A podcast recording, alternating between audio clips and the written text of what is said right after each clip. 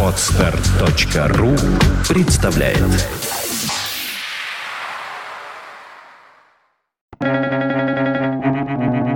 Свободное радио Компьюлента Самое неприятное в поисках правды то, что ее находишь. Реми де Гурмон.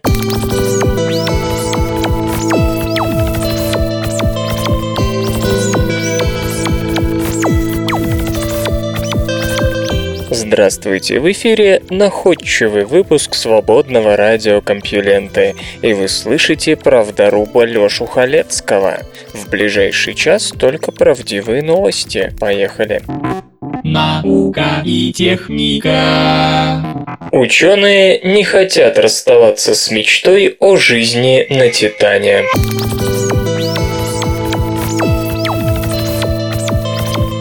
Метановые облака проплывают над территорией, температура которой едва превышает минус 80 градусов по Цельсию. Может ли жизнь приспособиться к подобным условиям? Есть ли жизнь на Титане? Моделирование условий гигантского спутника Сатурна показало, что некоторые важные предшественники тех форм жизни, о которых нам известно, вполне могут там образоваться. Кроме того, оно повысило вероятность того, что мир Титана менее враждебен жизни, чем мы себе себе представляем. Главная причина надежды на то, что поиск жизни на Титане окажется плодотворным, заключается в существовании густой, богатой азотом атмосферы. Кроме того, на поверхности есть жидкость, хотя и в виде углеводородных озер. И несмотря на то, что космический аппарат Кассини пока не смог обнаружить недвусмысленные признаки жизни на Титане, эксперты не теряют веры. На астробиологической конференции НАСА в Атланте, США, была представлена очередная модель возникновения жизни в замерзшем мире. Дело в том, что, по мнению некоторых, нынешняя атмосфера Титана напоминает земную, какой та была при зарождении жизни, то есть более трех с половиной миллиардов лет назад. Единственное, чего Титану не хватает, это искры жизни или энергии. Атмосфера там настолько плотная, что отфильтровывает ультрафиолетовое излучение Солнца, которое на Земле достаточно мощное, чтобы повредить молекулы ДНК. На Титане к тому же держится на удивление хорошая погода. Кассини не зарегистрировал ни одной грозы. Все это означает, что у соединений, которые содержат кислород, нет повода ослабить хватку и выпустить на волю этот ключевой компонент аминокислот. Но Джек Бошан из Калифорнийского технологического института и его студент Дэниел Томас все-таки выявили один источник энергии. Когда несомые ветром частицы пыли сталкиваются, сталкиваются, они могут переносить электроны и создавать статические заряды. Потом происходит разряд, и возникает искра. Из-за этого, в частности, щелкает радио и светятся марсианские вихри. Большая часть поверхности Титана покрыта огромными дюнами из замороженных углеводородов. Дабы убедиться, что статические разряды могут генерировать аминокислоты, исследователи наполнили реакционный сосуд полистиролом и стеклянными бусинками, покрытыми тонким слоем простых молекул, содержащих углерод, водород и кислород. При воздействии на бисер с жидким азотом возникала искра, и даже при минусовой температуре энергии было достаточно, чтобы дать толчок реакции, приводящей к образованию глицина. Далеко идущие выводы делать рано. Исследователи обнаружили, что у них получился глицин только за несколько дней до конференции. К тому же другие аминокислоты пока не появлялись. Разумеется, аминокислоты лишь первый шаг на пути к жизни. Нет никаких гарантий, что они соберутся в белке при столь низких температурах. Кроме того, пара недавно опубликованных исследований показала, что атмосфере Титана всего около миллиарда лет от роду. Это накладывает серьезные ограничения на эволюцию. Жизнь на Титане могла застрять на примитивной или даже предварительной стадии. Титан – очень интересная пребиотическая фабрика, но, по-моему, маловероятно, что она выйдет за рамки простых молекул молекул, говорит Джеффри Бада из Института океанографии имени Скрипса, США. Впрочем, есть надежда на экзотические формы жизни. Например, на той же астробиологической конференции Стивен Беннер из Фонда прикладной молекулярной эволюции США отметил, что Титан едва ли свободен от химических реакций вообще. Да, при температуре минус 180 реакции на основе включения и отключения ковалентных связей не протекают. Но, возможно, в центре внимания оказываются другие молекулярные связи, которые на Земле играют незначительную роль. Вандерваальсовы силы, которые возникают в результате краткого дисбаланса в распределении зарядов атомов, при комнатной температуре мимолетны. При минус 180, однако, они могут сменить ковалентные связи, так полагает господин Беннер. Более того, холода Титана могут оказаться даже полезными, уменьшив скорость, с которой молекулы накапливают случайные повреждения. Для жизни, адаптированной к медленной, стабильной манере Титана, отмечает господин Беннер, земные условия покажутся химией на грани хаоса. Сфотографирована отражательная туманность М78. Телескоп Apex, расположенный в чилийской пустыне Атакама, получил новое изображение отражательной туманности М78 или NGC 2068. На снимке хорошо видны облака космической пыли, простирающиеся к северу от пояса Ориона, подобно жемчужной нити. Туманность находится в центре изображения. В видимом свете нам доступен лишь бледно-голубой свет звезд, отраженный от облаков пыли. Apex же чувствителен к более длинным волнам, благодаря чему способен заметить мягкое свечение плотных холодных сгустков пыли. Температура некоторых из них ниже минус 250 градусов по Цельсию. Одна из нитей, увиденных Апекс, в видимом свете выглядит как темная полоса пыли, проходящая прямо по М78. Это говорит о том, что плотное облако расположено перед туманностью, блокируя ее голубоватый свет. Другая приметная область светящейся пыли, замеченная телескопом, совпадает с видимым светом М78 на ее нижнем краю. Отсутствие соответствующей темной пылевой линии на изображении в видимом свете говорит о том, что эта плотная область пыли должна лежать за отражательной туманностью. Наблюдения за газом в этих облаках позволили установить, что газ вытекает на высокой скорости из некоторых плотных скоплений. Такие потоки выбрасываются молодыми звездами при образовании светил из окружающих облаков. Их присутствие, следовательно, доказывает, что данные сгустки представляют собой активно формирующиеся звезды. В верхней части изображения находится еще одна отражательная туманность – NGC 2071 в то время как в нижней части расположены лишь молодые звезды, обладающие малой массой. NGC 2071 содержит более массивные юные светила, масса которых примерно в пять раз превышает солнечную. Они сконцентрированы в самом ярком пятне на фотографии, сделанном телескопом Apex. Наблюдениями, которые привели к появлению этого замечательного изображения, руководили Томас Штанке из Европейской Южной обсерватории, Том Мегит из Университета Толедо и Эми Штуц из Астрономического института Общества Макса Планка. Ну а сами фотографии вы, естественно, можете увидеть на странице этой новости на сайте compulento.ru. Троянцы свидетельствуют. Юпитер – мигрант.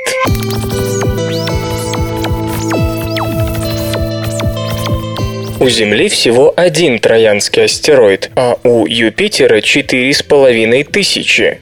Новое компьютерное моделирование, проведенное австралийским исследователем Джон Ц. Хорнетом из Университета Нового Южного Уэльса, не только пролило свет на историю троянцев Юпитера, но и подтвердило теорию о дальней миграции этой гигантской планеты внутри Солнечной системы. Прежде в ходу были две основные гипотезы, объясняющие происхождение троянцев Юпитера Юпитера. Первая утверждает, что они возникли вместе с Юпитером на конечном этапе его формирования из протопланетного облака, лежавшего примерно в плоскости эклиптики современной Солнечной системы, вариант аккреции. Недостатком этого построения является то, что все основанные на нем модели предсказывают число возникших таким образом объектом в 10 тысяч раз превышающее то, что мы видим сегодня, до нескольких миллионов астероидов диаметром более километра километра. Кроме того, и это непреодолимое препятствие, сформировавшись в плоскости эклиптики, они и вращаться должны в плоскости эклиптики, чего на деле не происходит. Наконец, почему у Сатурна троянцев нет, а у Юпитера их многие тысячи? Вторая теория динамическая. Через несколько сот миллионов лет после образования Солнечной системы Юпитер и Сатурн проходили через резонанс один к двум. Это означает, что за одно вращение одной из этих планет другая успевала дважды обернуться вокруг светила, а в момент сближения они оказывали друг на друга колоссальное гравитационное воздействие. Все же речь идет о двух самых массивных планетах нашей системы. Такое взаимодействие привело к перестройке орбит Нептуна, Плутона, Урана, возможно, и Сатурна, которые увеличили радиус орбиты. А Юпитер, напротив, отвоевал себе местечко поближе к звезде. Все эти пертурбации повлияли на гравитационную устойчивость пояса Койпера, и часть астероидов, его населявших, переселилась на орбиту Юпитера. Одновременно с этим были разрушены все изначальные троянцы, сформировавшиеся при аккреции, если таковые были. Почему вторая теория требует уничтожения изначальных троянцев? Дело в том, что нынешние троянские астероиды Юпитера вращаются по большей части вне плоскости эклиптики, под огромными, почти до 60 градусов углами к ней. Первоначальные троянцы, сформировавшиеся из протопланетного диска, должны были там и оставаться, чего тоже не видно. Чтобы испытать эти теории, астроном и астробиолог Джон Ти Хорнер построил сложную экспериментальную модель. Сперва он разделил все троянцы Юпитера на динамически стабильные и нестабильные. Этому была посвящена отдельная, более ранняя работа. Выяснилось, что из известных астероидов лишь 1173 Анхис, вращающиеся по умеренно вытянутой орбите под наклоном всего в 7 градусов к оси эклиптики, не является динамически устойчивым. Исследователь 200 тысяч раз клонировал Анхис. Каждый из астероидов-клонов имел орбиту лишь незначительно отличающуюся от реальной. Затем системе дали 4 миллиарда лет самостоятельного развития на орбите виртуального Юпитера. И вот итог. Примерно половина клонов была выброшена из Солнечной системы или ударила в свою планету за первые 350 миллионов лет симуляции. Ну а через 4 миллиарда лет лишь 224 клона Анхиса оставались в облаке юпитерианских троянцев, то бишь чуть больше 1%. Что все это значит? Во-первых, доминирование среди троянцев Юпитера динамически стабильных говорит о достоверности концепции мигрирующего Юпитера. Если бы он всегда оставался на нынешней орбите, попасть в троянцы было бы почти невозможно. Динамически стабильная группа – это не только та, что не распадается, но и та, в которую очень трудно проникнуть. Во-вторых, все нынешние астероиды вокруг Юпитера, по мнению господина Хорнера, были захвачены им в момент миграции, оттеснив Сатурн от Солнца и приблизившись к нему. Дело в том, что в момент резонанса 1 к 2 гравитационная система Юпитер-Сатурн была очень динамически неустойчивой, то есть легко проходима для любых астероидов. Однако, если в неустойчивую систему двух массивных тел было легко войти, то также легко в ней можно и задержаться. Разумеется, резонанс 1 к 2 не мог продолжаться вечно. Говоря словами классика, либо одно, либо другое победит. Так и случилось. Практически все астероиды такого типа остались у более массивного Юпитера. Он же и отшвырнул своей гравитацией Сатурн от Солнца, а сам был сдвинут Сатурном к светилу. При этом изначально троянцев у Юпитера должно было быть куда больше, и основная численная их часть была, как и Анхис, неустойчивой в своем вращении по общей с Юпитером орбите. Однако почти все они покинули облако троянцев и отправились в межзвездное пространство, а может упали на планеты в нашей системе, и остался только 1173 Анхис. Теория требует соответствующих корректировок изначальных орбит всех газовых гигантов. Так, по соответствующей модели для Нептуна он должен был мигрировать дальше от Солнца как минимум на 1 миллиард километров, в семеро дальше, чем от Земли до Солнца. По сути, это означает ошибочность наших представлений о времени возможного биогенеза на лунах Сатурна и Юпитера. Видимо, Титан долгое время был значительно жарче, чем сейчас, а Европа, наоборот, холоднее. Не исключено даже, что орбиты Земли и Марса до некоторой степени были скорректированы колоссальным гравитационным искусственным перетягиванием каната, столь серьезно подвинувшим планеты-гиганты. Из этого, в свою очередь, следует, что ранее на этих планетах могли быть вовсе не те климатические условия, которые мы видим сейчас, и даже не те, о которых думаем, исходя из теории слабого молодого Солнца. Обнаружен телокант-повстанец.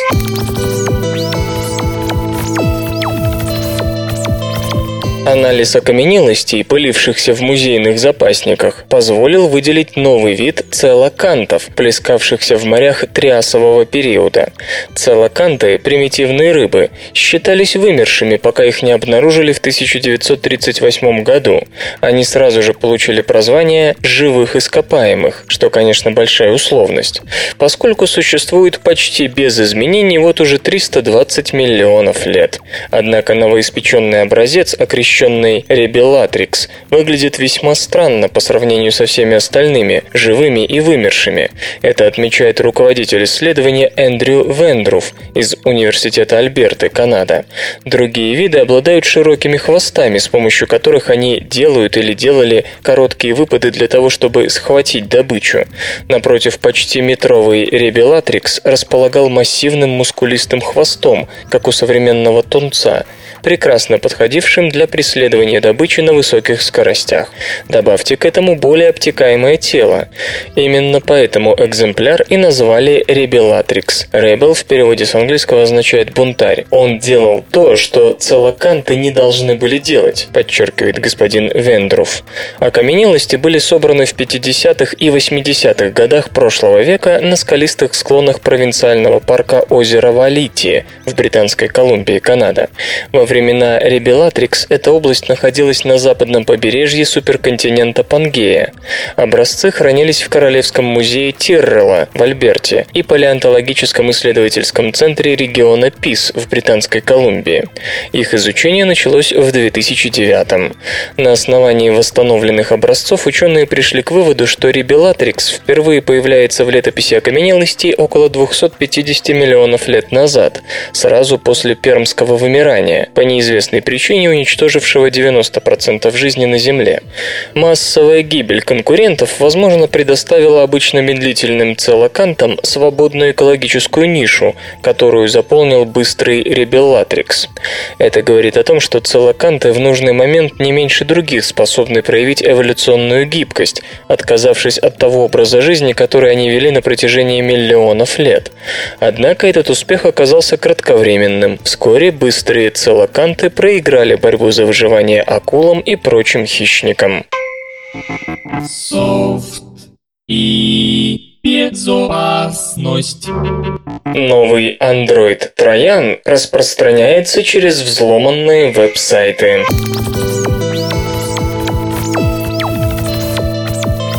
Lookout Mobile Security предупреждает о появлении новой вредоносной программы, инфицирующей мобильные устройства под управлением Android.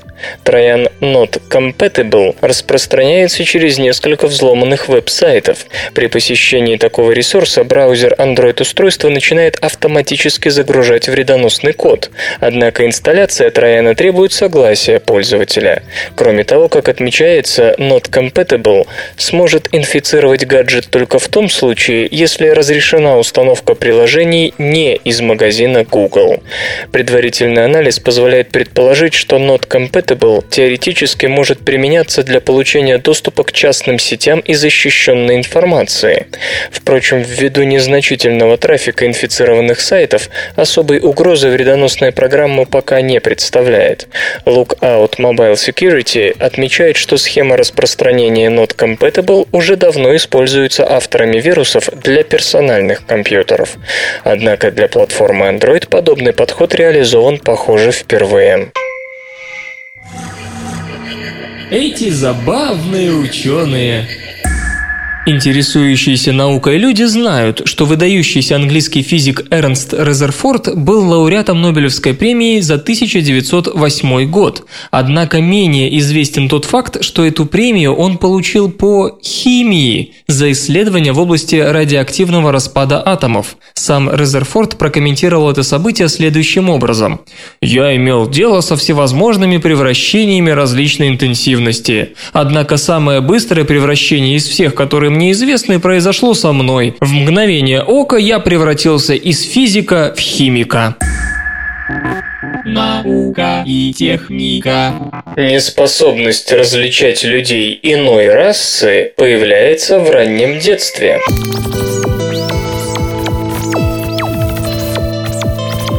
Человек начинает видеть всех людей иной расы одинаковыми уже с 9-месячного возраста. Всякому знакомо выражение «для меня все китайцы, негры, чукчи или другие на одно лицо». То же самое китаец может сказать о европейцах, а чернокожий о тех и о других. В этом можно усмотреть признак расизма. Говорящий отказывает представителям другой расы в индивидуальности. Однако, как показали эксперименты психологов из Университета Массачусетса в Амхерсте, США, такое пренебрежительное отношение к иным расам формируется у нас в младенчестве, еще до того, как ребенок начинает говорить и понимать речь. В чем суть проблемы? Человек перестает различать индивидуальные черты людей другой расы. Следовательно, ему сложно считывать мимические знаки. Сложно понять, что человек чувствует и думает. Ученые предположили, что эта неспособность берет начало в самом раннем детстве. Младенец окружен окружен своей семьей, и ему важнее научиться общаться с теми, кто его окружает. А это значит, что его восприятие приспосабливается под тот тип внешности, который он видит ежедневно. Белому младенцу важнее различать белых, чем черных, которых он не видит. Черному наоборот.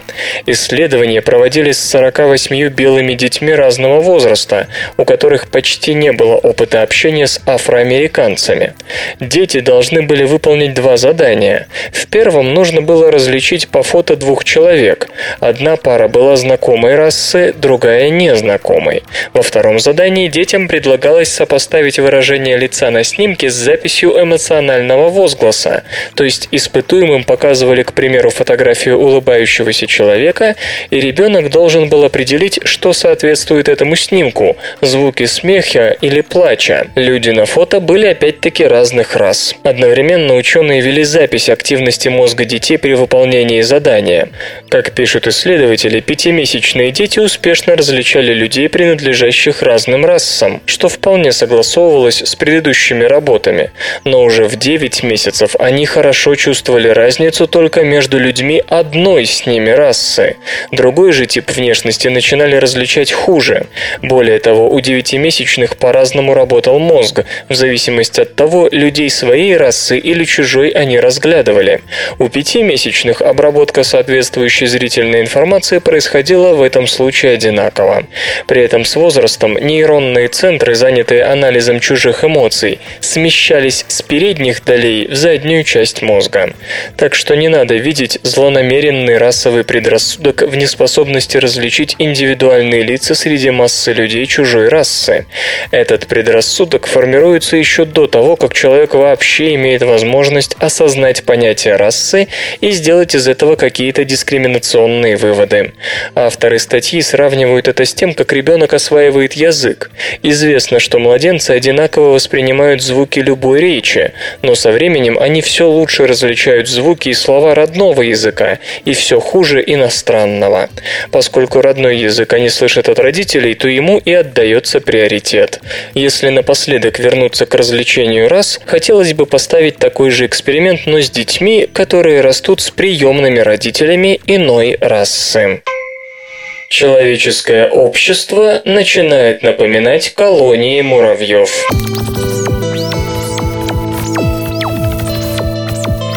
Население планеты растет с такой скоростью, что наши методы самоорганизации начинают напоминать муравьиные, полагает Марк Моффет из Национального музея естественной истории США. В мире только два типа существ способны жить в группах, насчитывающих более миллиона членов – мы и муравьи, в том числе термиты. В результате с этими насекомыми у нас больше общего, чем с ближайшими родственниками – шимпанзе. Последние сбиваются находятся в стае, насчитывающей не более сотни особей и не занимаются вопросами здравоохранения, инфраструктуры, распределения товаров и услуг, рыночной экономики, общественного транспорта. У них нет сборочных линий, работы в команде, сельского хозяйства, животноводства, войн и рабства. Только муравьи и люди разработали способы решения всех этих проблем, и только муравьи и люди ведут крупномасштабные войны. Господина Моффета интересует аргентинский муравей. Колонии этого насекомого простираются на сотни километров. Одна из них с населением в несколько триллионов особей охватывает более тысячи километров, начинаясь в окрестностях Сан-Франциско и заканчиваясь близ мексиканской границы. В Европе есть и более обширные колонии. А сейчас аргентинский муравей, один из самых опасных инвазивных видов на свете, осваивает Австралию, Новую Зеландию, Гавайи и Японию. Специалист пришел к выводу, что залог такого успеха – анонимность. Особи не обязаны выделять себя как отдельные индивиды. Члены группы связаны общими сигналами идентичности, в роли которых выступают феромоны. Тем самым группа остается единой. У людей тоже есть сигналы принадлежности к одному общему образованию. На протяжении большей части истории мы делились на нации, отличаясь от чужаком языком, обычаями, религией и тому подобным. Но сегодня этнически однородные общества уходят в прошлое, и нам требуются более абстрактные символы. Вероятно, только этим мы и отличаемся от аргентинских муравьев, которые никогда не скрещиваются с выходцами из других колоний. Результатом войн с соседями у них никогда не становится ассимиляция. Все должны быть убиты, никаких пленных. Иными словами, каждая колония развивается как отдельный вид. Некоторые антропологи считают, что отсутствие контактов с чужаками должно привести к коллапсу общества, численность которого достигла миллиардов и триллионов особей. Но с муравьями пока все в порядке. Возможно, ждать катастрофы придется не одну сотню лет. На муравьиного гриба-зомбификатора нашли управу.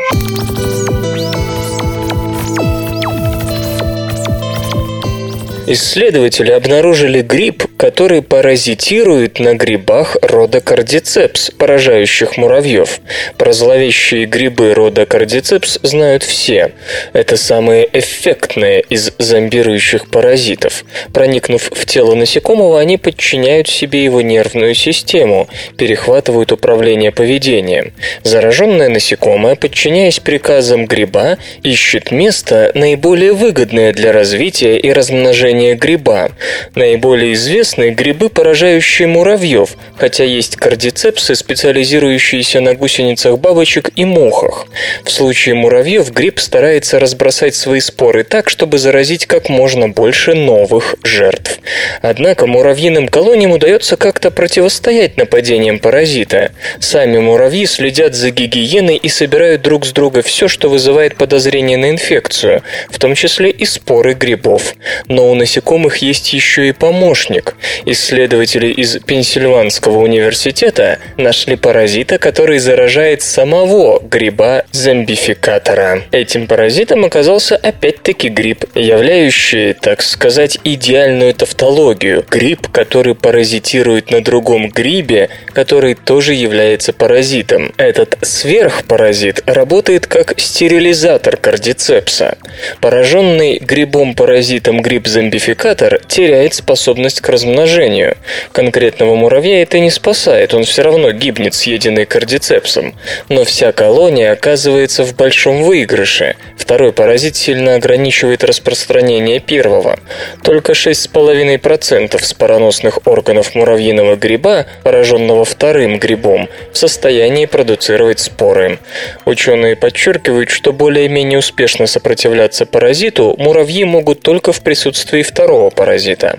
Таким образом, два гриба и насекомые объединены в сложную равновесную систему, увидеть которую во всех тонкостях можно лишь наблюдая за муравьями в их естественной среде. Любовь к свинине зависит от обонятельного гена.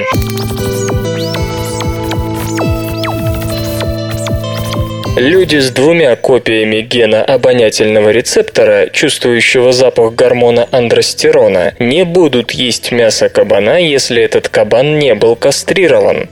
Если вам не нравится запах свиного мяса, возможно, у вас на то есть генетические причины. Некоторое время назад профессор Хироаки Мацунами с коллегами из университета Дьюка обнаружили специфический обонятельный рецептор OR7D4, настроенный на мужской половой гормон андростерон. После этого группа норвежских ученых попросила американских товарищей помочь им сравнить привлекательность свиного мяса, полученного от разных животных. Андростерон неизбежно присутствует в мясе самцов млекопитающих. Сейчас в животноводстве принято кастрировать кабанов. После иммунокастрации уровень андростерона в мясе падает до 1,1-2 промилле, после хирургической кастрации до нуля, и это по сравнению с 6,4 промилле у некастрированных животных. Сейчас, однако, ведутся дебаты о том, чтобы запретить кастрацию вообще, и ученые решили выяснить, как это скажется на спросе на свинину. В исследовании приняли участие 23 человека, 13 обычных любителей свинины и 10 профессиональных нюхачей. Все они прошли обонятельный тест на свином мясе, в которое был добавлен андростерон, причем его количество было именно таким, какое присутствует в мясе диких свиней. Одни добровольцы почувствовали неприятный запах, другие нет. После генетического анализа оказалось, что почувствовавшие гормональную примесь имеют в геноме две копии гена обонятельного рецептора, реагирующего на андростерон. Те, у кого была одна копия этого гена, или же он вообще отсутствовал в геноме, не унюхали ничего неприятного. Тут стоит заметить, что примерно 70% населения Европы и Америки являются обладателями как раз двух копий гена. Так что если сторонники запрета кастрации победят, это приведет к резкому повышению спроса на мясо свиней самок. Исследователей заинтересовали генетические различия, которые могут лежать в основе тех или иных гастрономических пристрастий. Возможно, у людей, склонных к вегетарианству, все начинается именно с обоняния, которое заставляет их с отвращением отшатываться от мяса. И не исключено, что традиционный запрет на поедание свинины, распространенный среди народов Ближнего Востока, имеет те же обонятельно-генетические корни. И ведь такой рецептор может оказаться не единственным. Словом, тут открывается большое поле для увлекательных антрополого-культуролого-генетических исследований.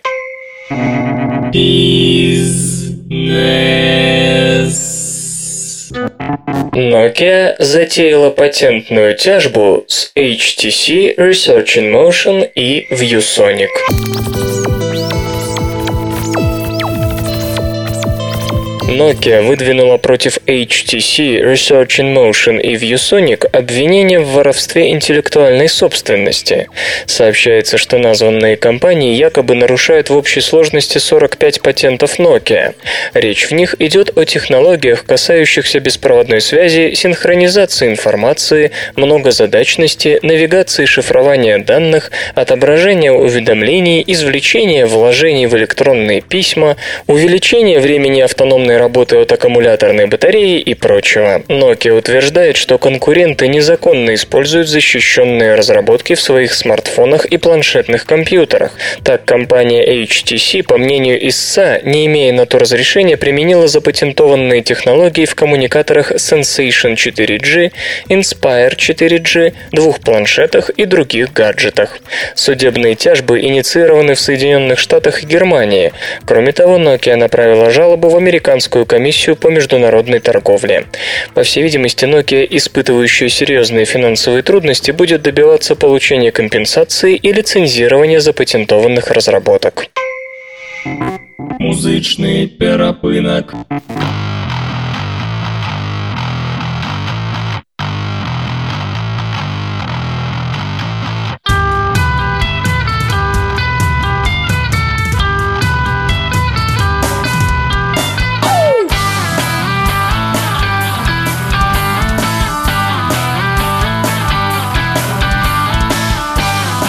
Сегодня в эфире свободного радиокомпьюлента группа Heavy Rain, а получать эстетическое удовольствие мы будем от песни «Готовы к нам».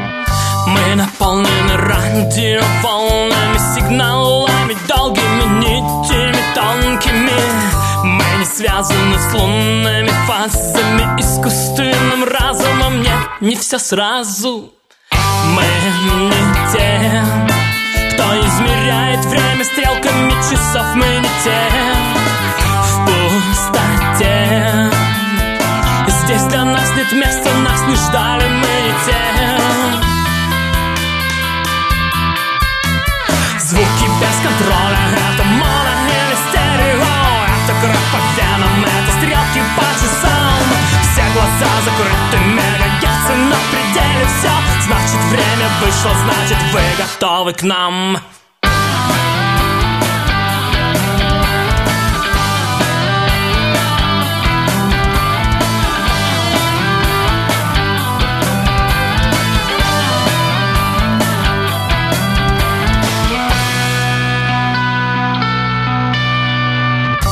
Настроены на ожидание смены сознания, потери внимания. Мы не созданы для разрушения, уничтожения и без сомнения. Мы не те, кто измеряет время стрелками часов. Мы не те в пустоте. Здесь для нас нет места, нас не ждали, мы не те. Без контроля Это моно или стерео Это кровь по венам Это стрелки по часам Все глаза закрыты Мегагерцы на пределе Все, значит время вышло Значит вы готовы к нам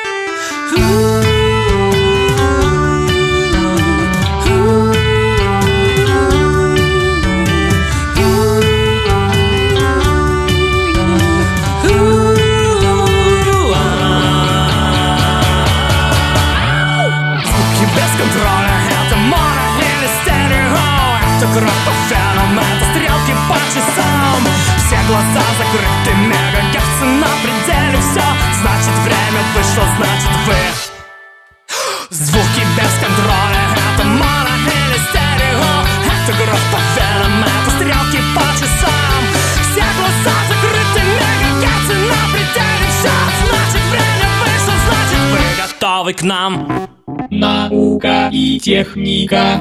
Миниатюрное устройство имитирует поведение самки мотылька.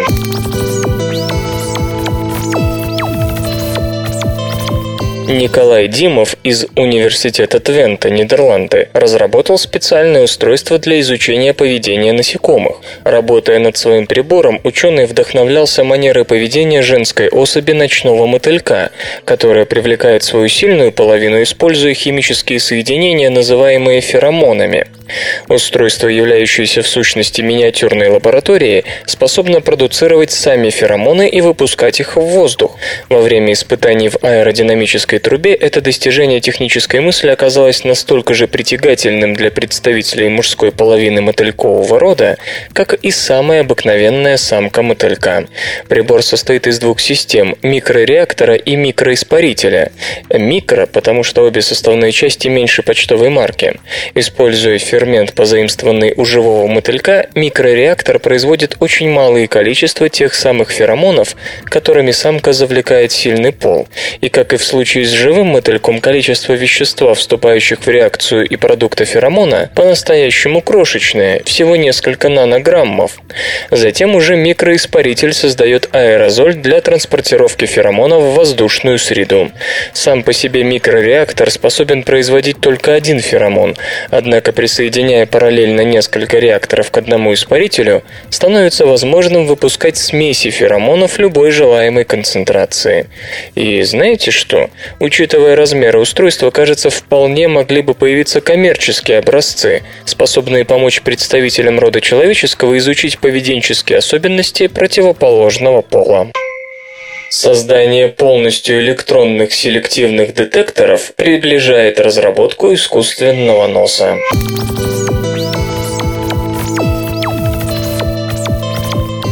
Химические сенсоры весьма неплохо справляются с обнаружением конкретных веществ или класса определенных соединений, присутствующих в остаточных количествах.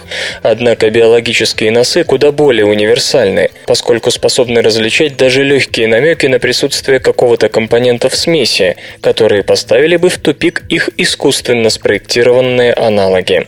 Новый химический сенсор, основанный на использовании молекул ДНК, демонстрирует как экстремально высокую высокую чувствительность, так и способность к распознаванию близких по строению веществ. Быть может, уже пора говорить о полностью электронном носе? Группа американских ученых опубликовала статью в журнале AIP Advances, посвященную углеродным нанотрубкам, модифицированным с помощью специально подобранных молекул ДНК, которые в состоянии найти разницу между очень похожими молекулами даже тогда, когда те имеют идентичный набор декорирующих ядро заместителей измерений. Это касается даже такого типа различия, как оптическое изомерие, когда две молекулы являются зеркальным отображением друг друга. Создание нового электронного сенсора начинается с привязывания молекул ДНК к углеродным нанотрубкам, которые прекрасно проводят электрический ток. При этом сами ДНК-нити предварительно модифицируются таким образом, чтобы готовый датчик реагировал на присутствие только определенных химикатов. Таким образом, когда молекулы ДНК вступают в интимный контакт контакт со своим целевым химикатом, они порождают измеряемый электрический сигнал, распространяющийся вдоль нанотрубок. Созданные по такой технологии сенсоры смогли разделить молекулы, отличающиеся всего одним углеродным атомом. И хотя подобные исследования уже проводились, только сейчас ученым удалось достичь беспрецедентного уровня дифференциации молекул для полностью электронных химических детекторов. Теперь, после первого успеха, исследователи намерены создать нечто подобное подобное настоящему электронному носу, который состоит из множества индивидуальных сенсоров на основе ДНК-технологии, выполняющих роль обонятельных рецепторов. Конечная цель работы – получение высокоуниверсальной чувствительной системы, используемой в максимально широком спектре практических приложений. К примеру, широко применяемое в промышленности в качестве растворителя химическое вещество диметилсульфон, по-видимому, является причиной возникновения рака кожи. Человеческий нос не в состоянии обнаружить его, а для нового сенсора это не представляет никакой сложности. Электронный детектор фиксирует диметилсульфон при его содержании в воздухе от 25 частей на миллиард. Электронный нос без сомнения пригодится там, где производят парфюмерную и ароматическую продукцию. Не помешает он и в пищепроме. От такого прибора вряд ли откажутся занимающиеся поиском наркотиков, отравляющих или взрывоопасных веществ правоохранители. Он всяко лучше крайне дорогих в обучении содержаний собачек. Ну и так далее и тому подобное. В общем, по-настоящему полезное изобретение. Установлено строгое астрофизическое ограничение на массы нейтрино.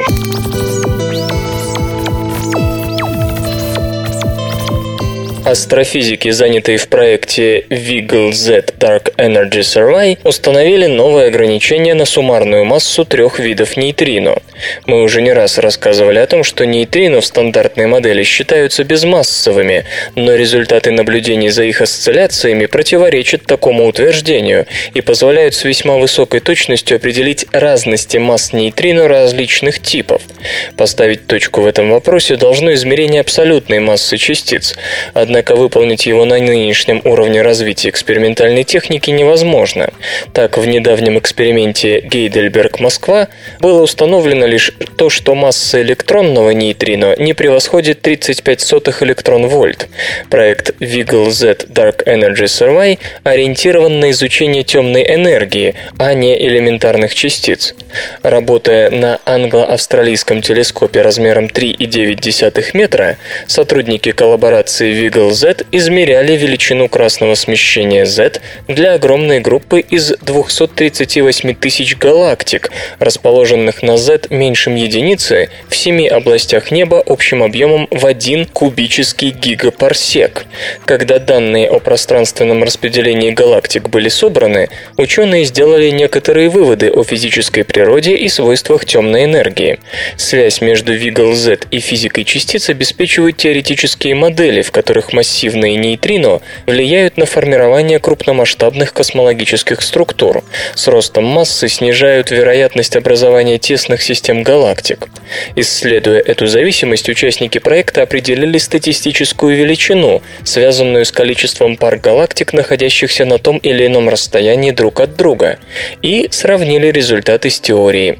Сравнение в итоге указало на то, что общая масса трех видов нейтрино не должна превышать 29 сотых электрон-вольт. Такое ограничение отлично согласуется с полученными ранее астрофизическими оценками. В скором времени данные Вигл Z и предыдущих исследований будут объединены, и тогда ограничение на массу нейтрино станет еще более жестким. И гаджеты. Начинаются продажи флагманского видеоадаптера NVIDIA GeForce GTX 690. Сегодня, 3 мая, начинаются поставки ограниченными партиями флагманского двухпроцессорного ускорителя NVIDIA GeForce GTX 690 на архитектуре нового поколения Kepler, 28-нанометровая технология производства.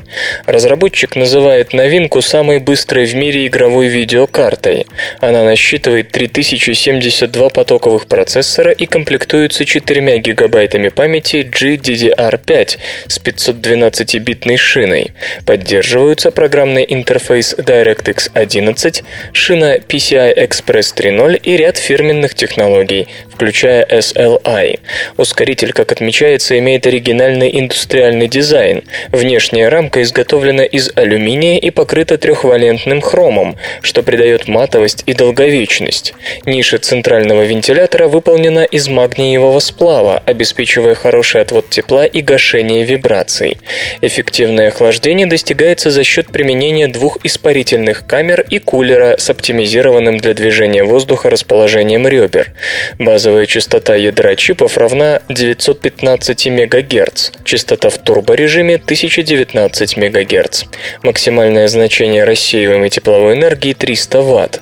Для подключения устройств отображения предусмотрено три разъема DVI и интерфейс мини-дисплей-порт 1 и 2.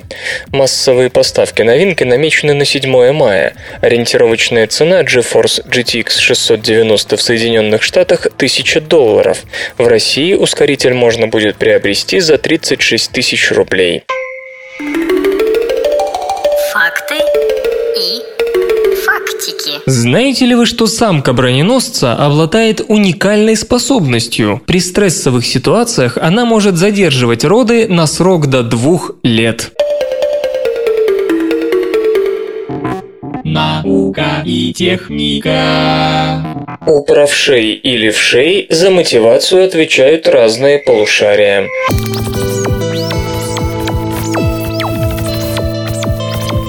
Положительная и отрицательная мотивация связаны в мозгу с соответствующими моторными нейронными цепями.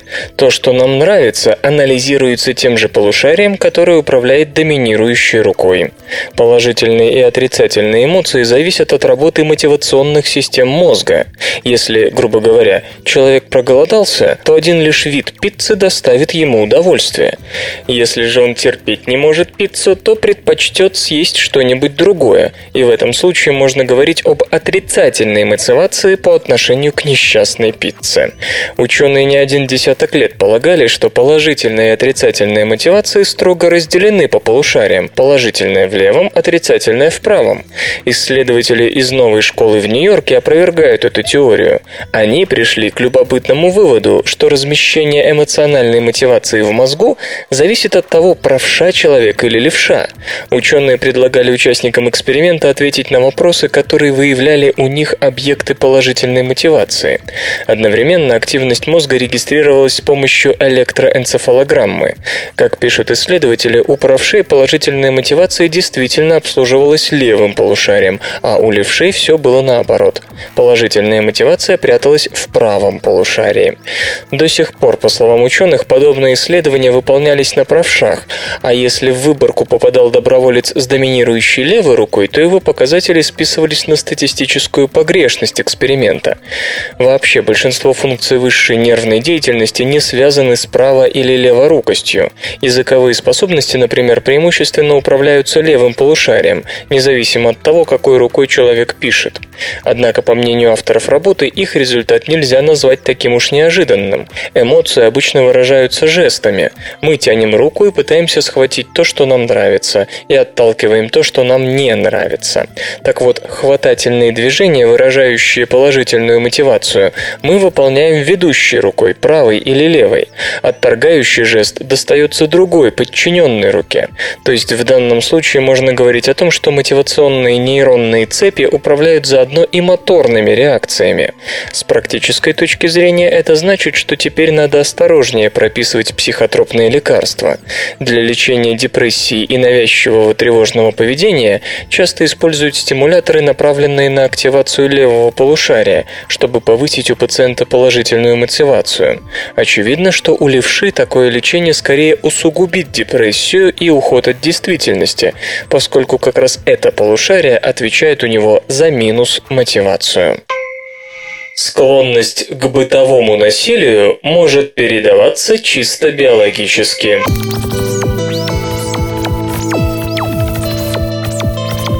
Эксперименты на животных показали, что стресс стимулирует агрессивное поведение по отношению к брачному партнеру. Причем такое поведение может передаваться из поколения в поколение без какого-либо социального контакта между ними. Бытовое насилие, как принято считать, передается через социальный контакт. Например, если отец бьет сына, то с большой долей вероятности сын, когда вырастет, будет поколачивать своего отпрыска. Но, как показали эксперименты ученых из Федеральной политехнической технической школы Лозанны, Швейцария, бытовое насилие вовсе не обязательно уходит корнями в детские психологические травмы. У него могут быть вне социальные причины. Проводить подобные исследования на людях вряд ли возможно. Для этого нужно было бы изолировать человека от всяких социальных контактов, не говоря уже о длительном сроке наблюдения. Поэтому эксперименты ставились на крысах. Молодых самцов несколько раз подвергали стрессу. Например, сажали в помещение, где им негде было спрятаться, или же пугали запахом лисы. Когда крысы достигали половозрелого возраста, к ним подсаживали самок. Подвергшиеся стрессу в подростковом возрасте вели себя по отношению к дамам с большей агрессивностью. Но самым удивительным оказалось то, что и потомство этих злющих самцов поступало так же, как отцы. И это несмотря на то, что крысята-самцы были отделены от родителей сразу после рождения. То есть папаши не могли научить их ничему такому, по крайней мере через социальный контакт. Говоря научным языком, исследователи заключили, что некоторые поведенческие реакции могут укореняться в биологии организма и передаваться в следующие поколения. Обычно же считается, что гены могут влиять на поведение, но уж никак не наоборот. Теперь перед учеными стоит непростая задача – предложить механизм вне социального наследования агрессивного поведения. Самки, которым пришлось контактировать контактировать с недобро настроенными самцами, обнаружили у себя ряд поведенческих, гормональных и неврологических изменений. Причем эти изменения касались и тех самок, которые общались со стрессированными самцами, и тех, которые имели дело с потомством первоначальных агрессоров. Не исключено, что агрессия передается в потомство благодаря физиологическим изменениям в организме самок. С другой стороны, самка крысы, которой не повезло с супругом, может из-за собственного стресса пренебрегать заботой о детенышах, что и испортит тем характер. Впрочем, сами исследователи говорят, что им не удалось заметить разницы в уровне материнской заботы между этими и обычными самками. Наконец, есть и эпигенетическое объяснение, согласно которому стресс может вносить изменения в рисунок химической модификации ДНК и гистонов, из-за чего гены начинают работать несколько иначе. Такие изменения вполне могут передаваться по наследству. Голову. Впрочем, как бы то ни было, распространять результаты экспериментов на людей пока слишком рано, чтобы не давать дополнительных оправданий для тех, кто привык пить жену и детей до полусмерти. А то так каждый из них будет объяснять свою невоздержанность и грубость тем, что он, дескать, в детстве упал с дерева и испытал по этому поводу стресс. Раскрыть секрет происхождения разных типов макрофагов.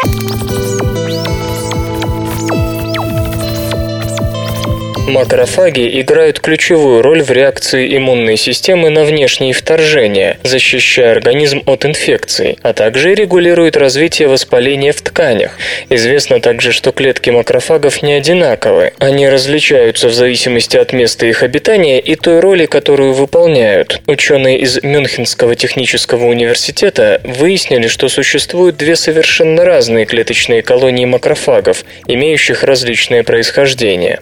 Органы Органы позвоночных, включая, конечно же, человека и других млекопитающих, состоят из множества специализированных клеток, произошедших из одного источника – эмбриональных стволовых клеток. Это же касается и клеток иммунной системы. До последнего времени считалось, что все макрофаги – дети кровотворных стволовых клеток. Правда, была тут одна неувязка. Обнаружилось, что некоторые из этих иммунных клеток существуют даже на стадии желточного мешка, то есть еще до появления соответствующих соответствующих стволовых клеток. В общем, от простой и красивой гипотезы происхождения макрофагов не отказались, а существование внеэмбриональных макрофагов приказали считать неразгаданной тайной бытия. Одной больше, одной меньше, кто заметит. Кристиан Шульц из Мюнхенского технического университета и его коллеги взялись проследить за происхождением клеток макрофагов на примере подопытных мышей. Для определения той степени, в которой макрофаги способны развиваться независимо от эмбриональных стволовых клеток, ученые поставили эксперименты на животных без MYB фактора роста, играющего ключевую роль в процессе роста клеток и являющегося критически важным для формирования кровотворных стволовых клеток. К вящему удивлению исследователей оказалось, что макрофаги в желточном мешке замечательно развиваются и без MYB. Это заставило поближе взглянуть на те колонии клеток, которые могут расти независимо от стволовых клеток. Используя клеточные маркеры на самом раннем этапе эмбрионального развития, ученые отследили пути, по которым развиваются разные иммунные клетки, и это привело к совершенно неожиданным результатам. Выяснилось, что миелоидные клетки, клетки костного мозга, формирующиеся уже на стадии желточного мешка, развивались в клетки макрофагов, которые затем обнаруживались в тканях различных органов подопытных мышей, а те макрофаги, которые циркулируют циркулировали в кровотоке животных, действительно создавались исключительно из кровотворных стволовых клеток, которые в свою очередь продуцируются уже сформировавшимся костным мозгом. Очевидно, макрофаги, появившиеся на стадии желточного мешка, мигрируют в органы на очень ранних этапах эмбрионального развития, буквально первая линия обороны, и остаются там навсегда. По словам ученых, есть доказательства, позволяющие считать, что эти особые макрофаги способны выживать и восстанавливаться в течение долгого времени, не покидая своих мест в организме, а вот короткоживущие макрофаги в кровеносной системе постоянно замещаются с помощью новых кровотворных стволовых клеток, продуцируемых костным мозгом. Макрофаги-резиденты известны под разными названиями в зависимости от места их обитания. В головном мозге – микроглия, в коже – клетки лангерганса, в печени – клетки купфера. Это все неспецифичные киллеры, уничтожающие по мере силы возможности возможностей бактерии и другие народные тела. Кроме того, они инициируют специфическую иммунную реакцию, работая в качестве антиген-презентующих иммунных клеток. Осталось только вспомнить, что существует два различных типа миелоидных клеток, имеющих разные задачи и продуцирующих разные гены. Микрожидкостные каналы очищают кровь, останавливая сепсис.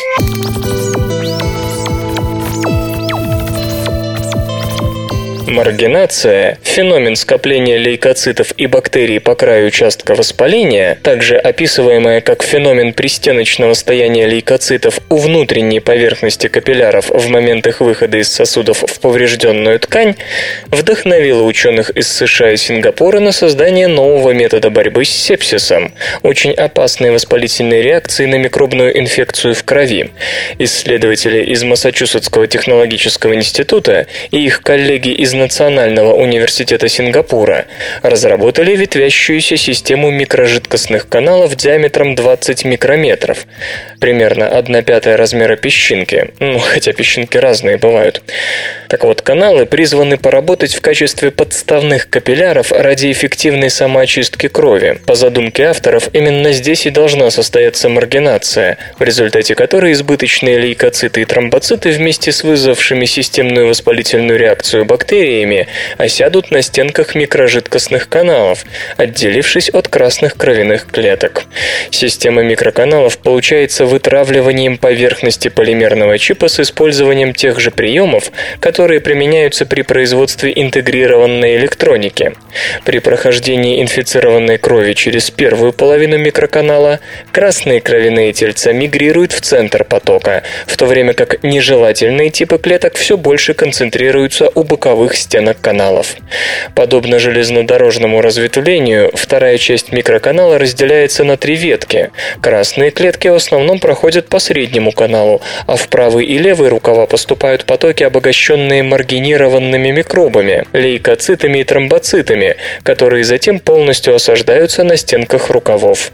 После обратного слияния трех потоков очищенная кровь может быть возвращена пациенту. Высокая эффективность прибора была продемонстрирована на примере заражения крови бактерией Escherichia coli 80% очистки и грибком Saccharomyces cerevisiae 90% очистки.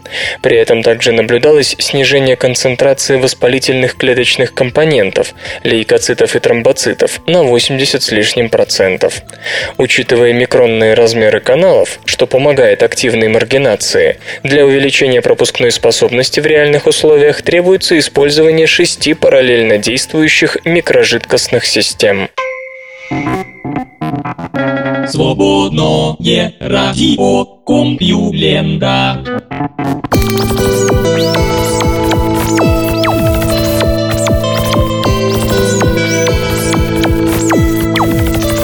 Находчивый выпуск СРК подошел к концу. Загляните на сайт compulenta.ru, там новостей еще больше.